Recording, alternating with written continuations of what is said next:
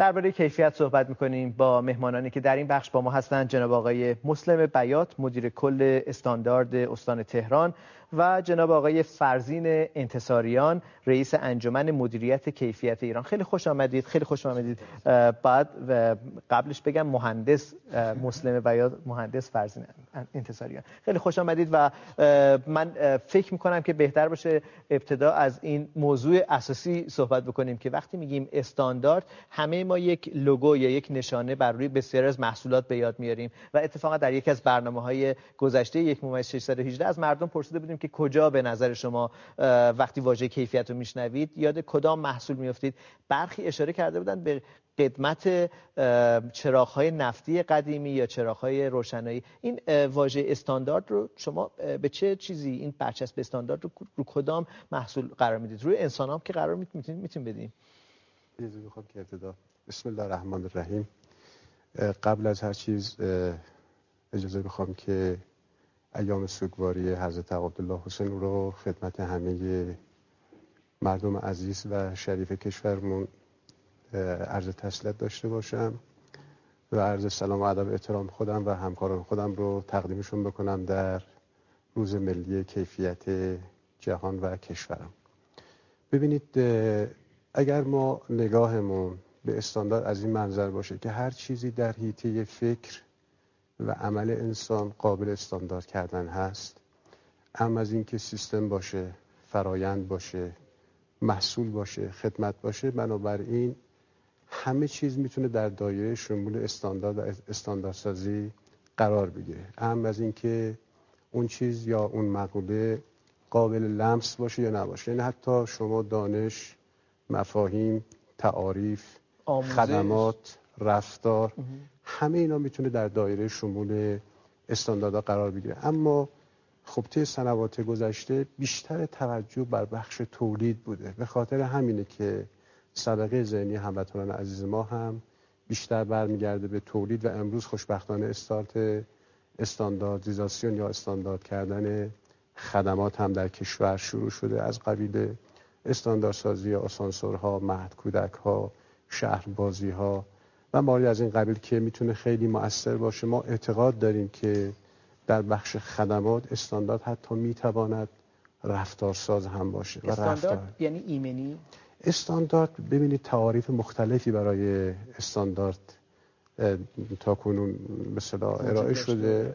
خب در مفهوم لغت میدونید که استاندارد به معنای نظم، قاعده، شاخص، الگو، پرچم، اما در در واقع در قانون سازمان ملی استاندارد تعیین ویژگی‌ها، تعیین و تبیین ویژگی‌ها یا مشخصاتی برای تولید یا ارائه خدمت و یا استقرار و ارزیابی اونها تلقی میشه. و وقتی که واژه کیفیت رو در کنار استاندارد میگذاریم، اینها نزدیک هم دیگن یا خیلی از هم دورن؟ یعنی واژه استاندارد و واژه کیفیت احتمالاً باید فاصله زیادی از هم داشته باشن. والا دو مقوله هستن که استاندارد در درون واژه کیفیت معنی داره. حالا من یک تعریف اضافه بکنم به تعریفی که جناب آقای مهندس بیات اشاره کردن، و اون استاندارد از دید ما دانش متراکم است در طول و عرض زمان.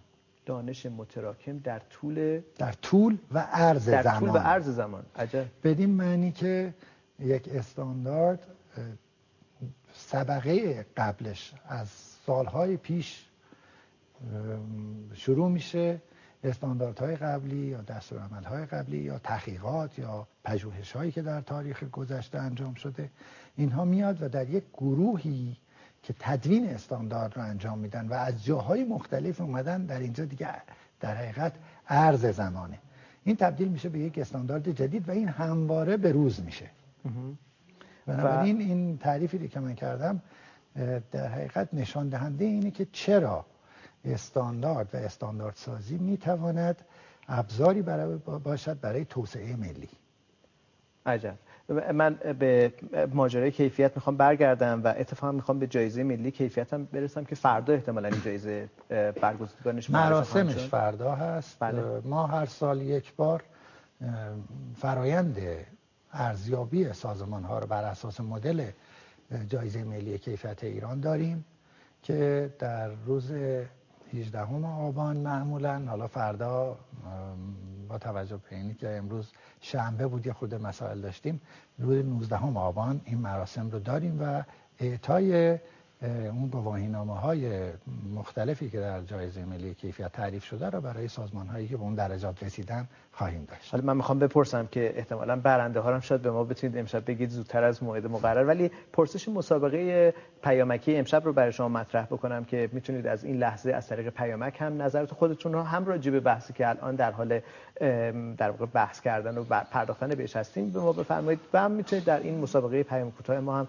شرکت بکنید. چه چیز رو در ایجاد کیفیت زندگی مؤثرتر میدونید؟ قطعاً پارامترها و در واقع موارد متعددی رو میشه برشمرد. ما در برنامه امشب به چهار مورد نگاه میکنیم: یک، کسب دانش، دو، درک معنای زندگی، سه، داشتن روابط عاطفی مناسب، چهار، اعتبار اجتماعی مطلوب. کدوم یکی از اینها به شما کمک میکنه در زندگیتون که زندگیتون از کیفیت بالاتری برخوردار بشه؟ و من اجازه بدید با همین استفاده از همین واژه کیفیت در زندگی به این بپردازم که وقتی میگیم کیفیت در زندگی، قاعدتاً شما مطالباتتون از جامعه مطالباتیه که اول از همه باید استاندارد باشه. من خیلی دوست دارم که به ما بگید که ما قاعدتاً استاندارد رو روی هر چیزی میبینیم، میتونیم بگیم که درجه کیفیتی داره. آیا به معنای داشتن کیفیت بالاست؟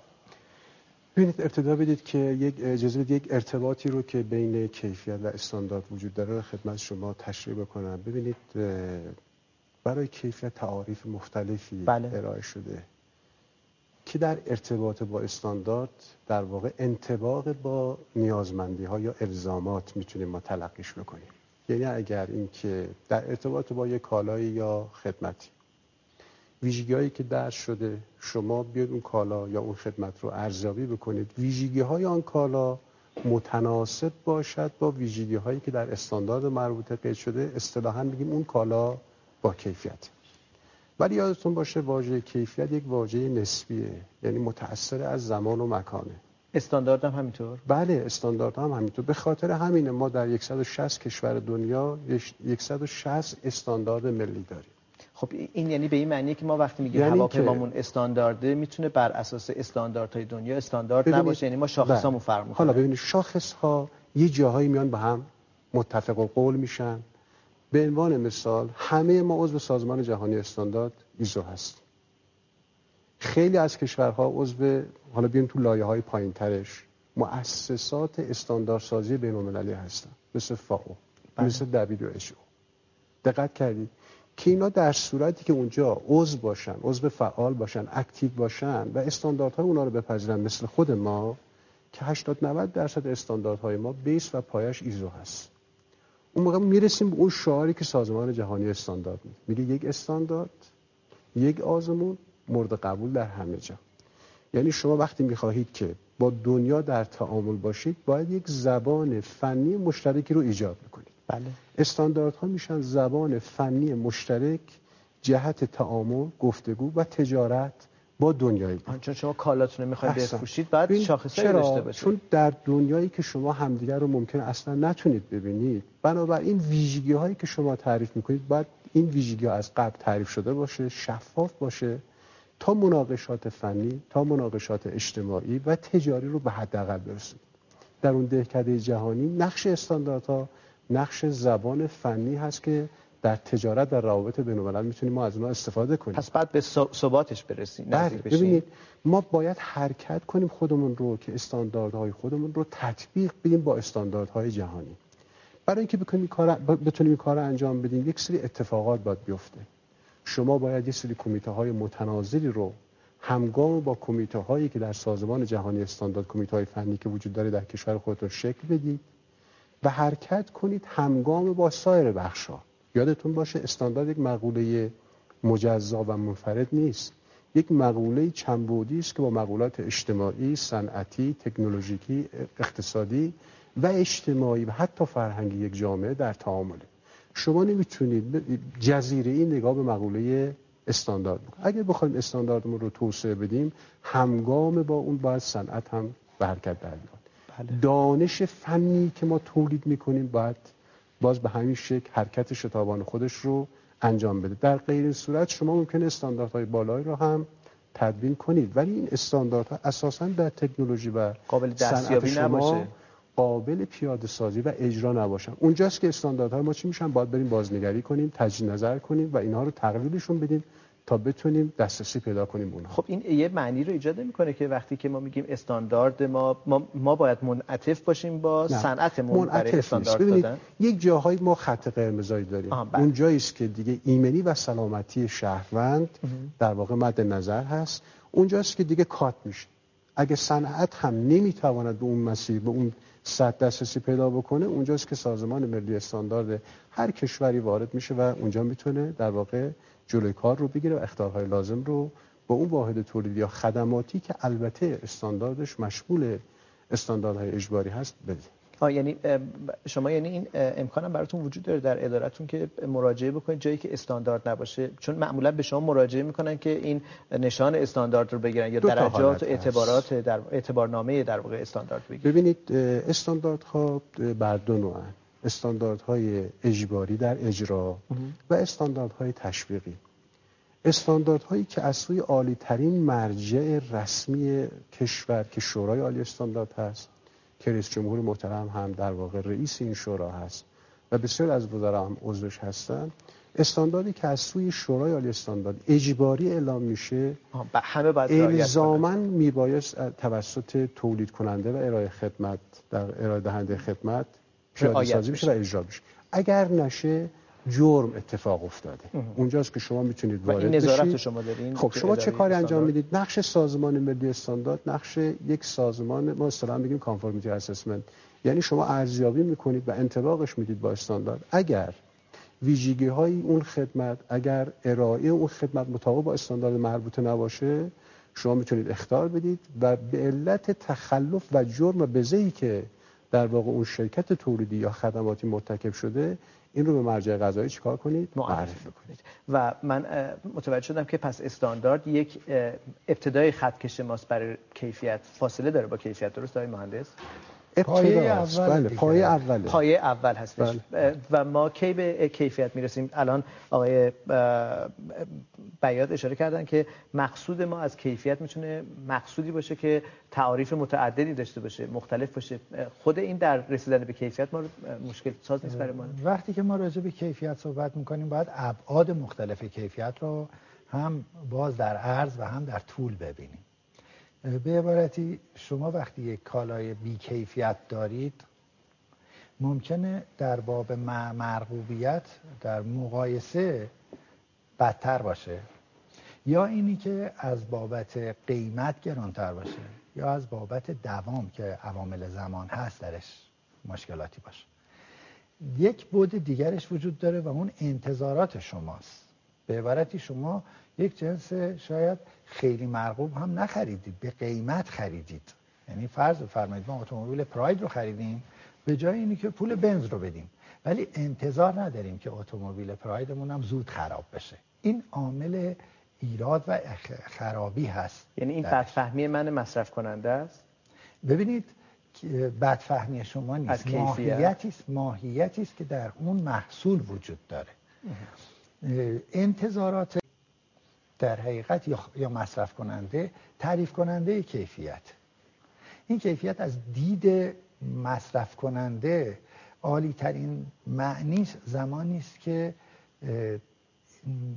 در حقیقت این کیفیت مناسبت برای مصرف رو تعریف کنه و موجب رضایت و حتی مشعوف شدن مشتری. معنای کیفیت همینه دیگه، باشه. سطح عالیه. این سطح عالی است.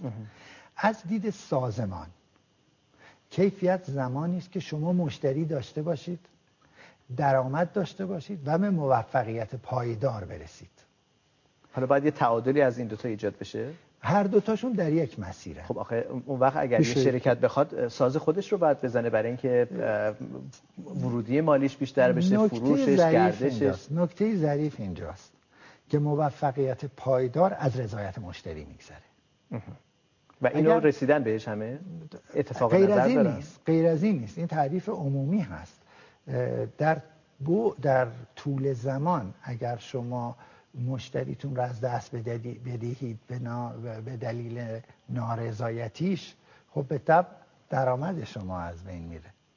بنابراین عواملی که با رضایت مشتری مرتبط است مستقیما به در حقیقت موفقیت پایدار سازمان هم اتصال داره. پس کیفیت تضمینیه برای بقای یک قطعاً همینطوره. قطعاً هم. اگه هزینه رو بالا ببره چی؟ وقتی که توجیه اقتصادی نداره. یک نکته دیگه عرض کنم که کیفیت الزاماً هزینه رو بالا نمیبره، بلکه برعکس. آها. ممکنه هزینه رو هم کاهش بده. ممکنه دیگه.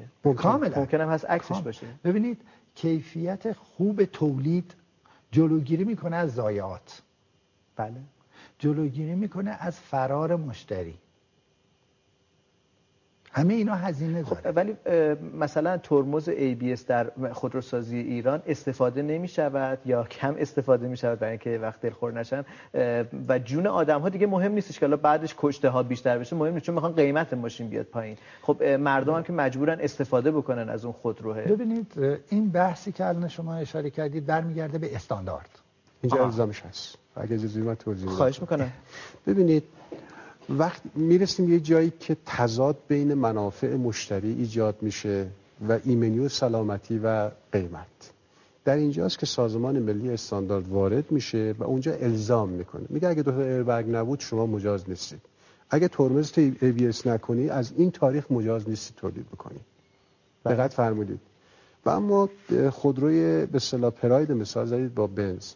قطعاً مثال واقعاً بله. خیلی تو نه عالم واقعی خب اتفاق میفته، ولی یادتون باشه که میزان نیازی که تعریف میشود برای یک خودروی پراید با میزان نیازی که برای خودروی بنز تعریف میشه متفاوته. به عبارتی کیفیتی که گفتیم نسبی هست، بر اساس همین نیازهاست که خودش مشخص میکنه. وقتی شما سوار خودروی پراید شدید دیگه انتظار ندید که این سیستم هوشمندی داشته باشه از جلو هم مراقبت بله بکنه از عقب. بله. ولی تو سیستم وقتی شما سوار ماشین بنز میشید انتظار این رو دارید. به عبارتی میزان سطح نیازها میزان سطح کیفیت رو در جامعه چکار میکنه؟ در ارتباط با یک کالای مشخص برای شما به وضوح تعیین میکنه. نیازهای مختلف. اینجاست که شما می سطح‌ها رو تعریف میکنید، گردها رو تعریف میکنید. قطعاً شما وقتی وارد یک هتل پنج ستاره میشید و با موقعی که وقتی وارد یک هتل چهار ستاره یا دو ستاره میشید خب نیازهای شما متفاوته، خواسته هم متفاوته. بنابراین وقتی می‌نویسم هتل دو ستاره یعنی آقا این هتل ویژگی‌ها و امتیازها و نیازهایی که توش تعریف شده اینه، شما دیگه خودت رو تطبیق میدید ولی خودتون انتخاب کردید. بله. حالا اگه سطح نیاز بالایی رو مطالبه میکنید طبیعی که هزینه‌های بیشتر هم برای اون خودتون چیکار میکنید؟ پرداخت میکنید. ولی لزوما همیشه اینطوری نیست. آقای مهندس انتصاریان هم فرمودن ببینید یه جایی هست شما از یک کالا یک نیازی دارید، اصلا ممکنه نیازی ویژه خاصی هم نباشه. از ده پارامتر دو تا پارامترش نیاز دارید، سایر پارامترشو بهش توجه نمیکنید. میرید کالایی رو میگیرید که میگم یعنی انطباق با نیازمندی‌ها. در جایی برای کیفیت میگن کیفیت چیزی نیست جز انطباق با نیازمنده. همینه، شما میرید کالایی میگیرید که صرفا بتونه اون نیاز شما رو. حالا از دیدی مشتری دیگه ممکنه بگه آقا خب این هشت تا پارامتر دیگه هم میتونه داشته باشه، میتونه داشته باشه، ولی میگه آقا اونا برای من برای این کار به خصوص الزامی نبوده و مهم نبوده.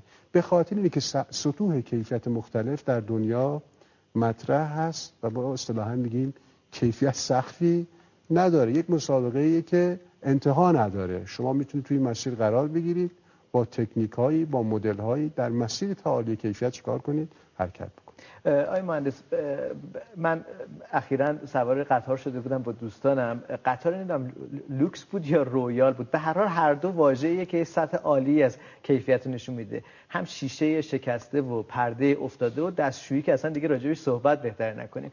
بعد به آقای مدیر قطار من گفتم که این مگه لوکس یا رویال نیستش، این یه سطح عالی باشه. گفت نه، کولر داشته باشه از نظر ما در واقع این رویال به حساب میادش.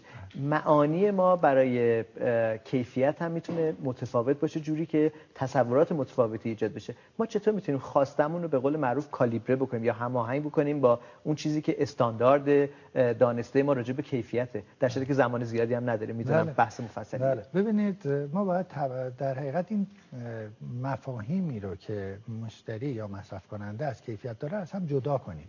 شیشه شکسته در هیچ جا قابل قبول نیست.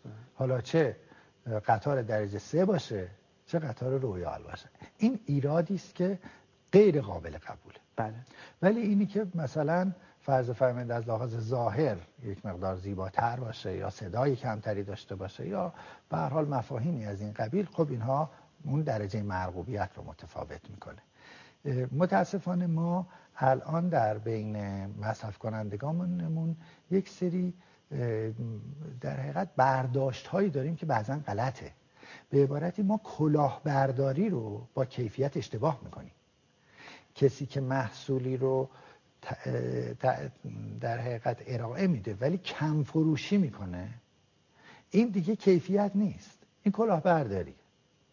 کسی که کالایی که در حقیقت مضر، کنسروی رو که اشاره میکردن قبلا قبل از این بیایم تو این جلسه که همین اخیراً یک مجموعه بسیار چند صد چند هزار کنسروی رو مجبور شده مؤسسه استاندارد معدوم کنه به خاطر اینه که این به هر حال داشتن لیبلاشو گفتن عوض. من البته از شما نشیدم، آقای چهره پرداز ما دود از سرش داشت بلند میشد برای من، داشت تعریف میکرد که شما معدوم کردین اون کنسروا رو.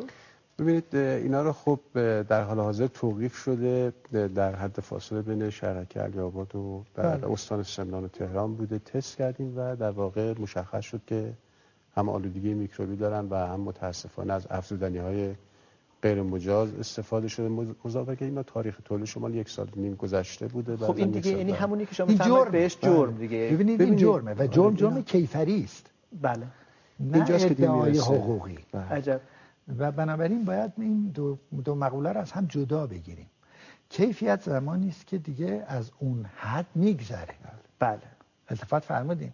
شیشه شکسته جز همون نواقص جز نواقصه.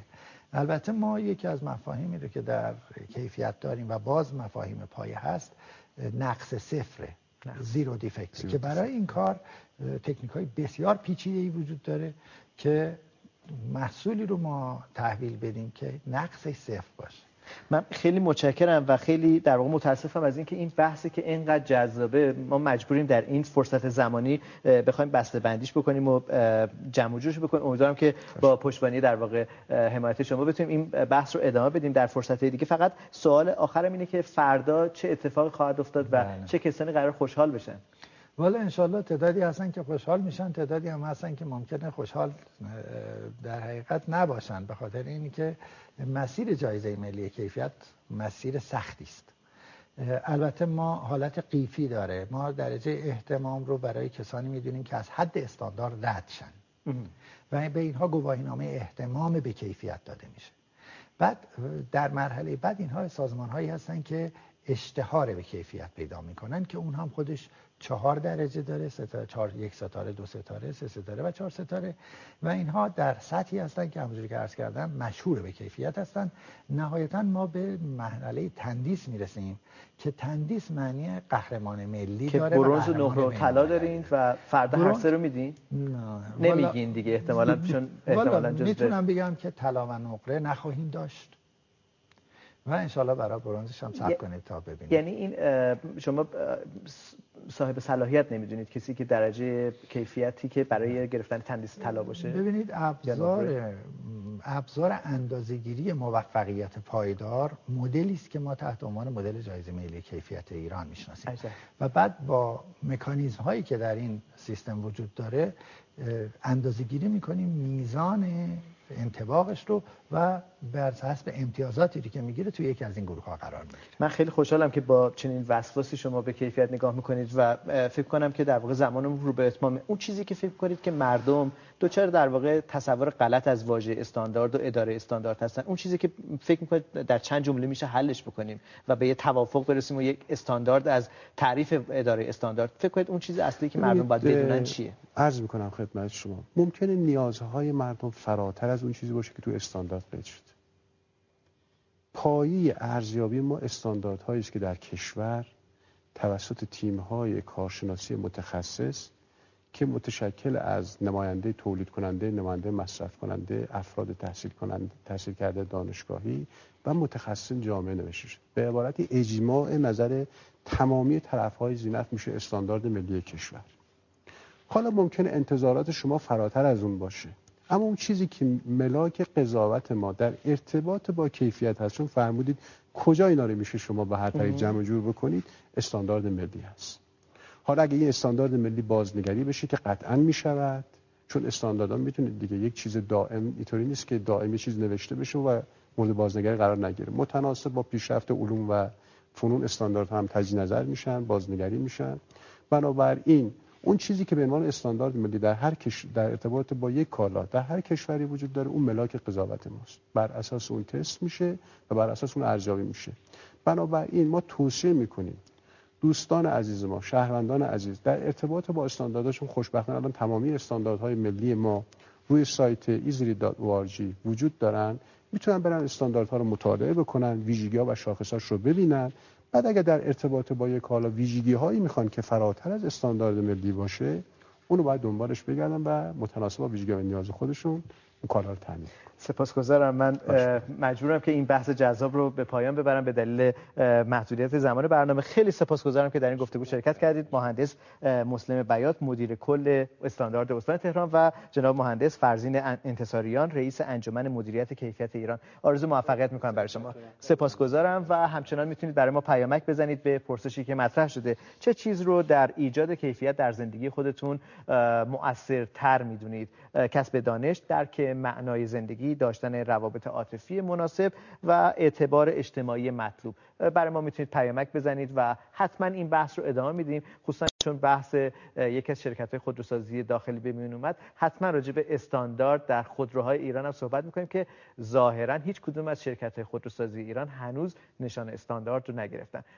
تا لحظه دیگه با سینا پاکته سرک میکشیم به صحنه نمایش. چیز اشتباهی که نگفتم نگرفتن، نه؟ ببینید نه، چون نشان استاندارد صادر نمیشه برای خودرو بر اساس تایتل و تست، به این معنی نیستش که نداشته باشن. ببینید پنجاه و یک قطعه‌ای که الان در ارتباط با خودروها استاندارد اجباری هست توی تایپ سی که اتفاق میفته. خب بله. ولی مردم بله. انتظار دارن که استاندارد باشه خودرویی که سوارش میشن. زمانمون کمه. تا لحظه دیگه با سینا پاکتل خواهیم بود. سپاسگزارم. سپاسگزارم. متشکرم.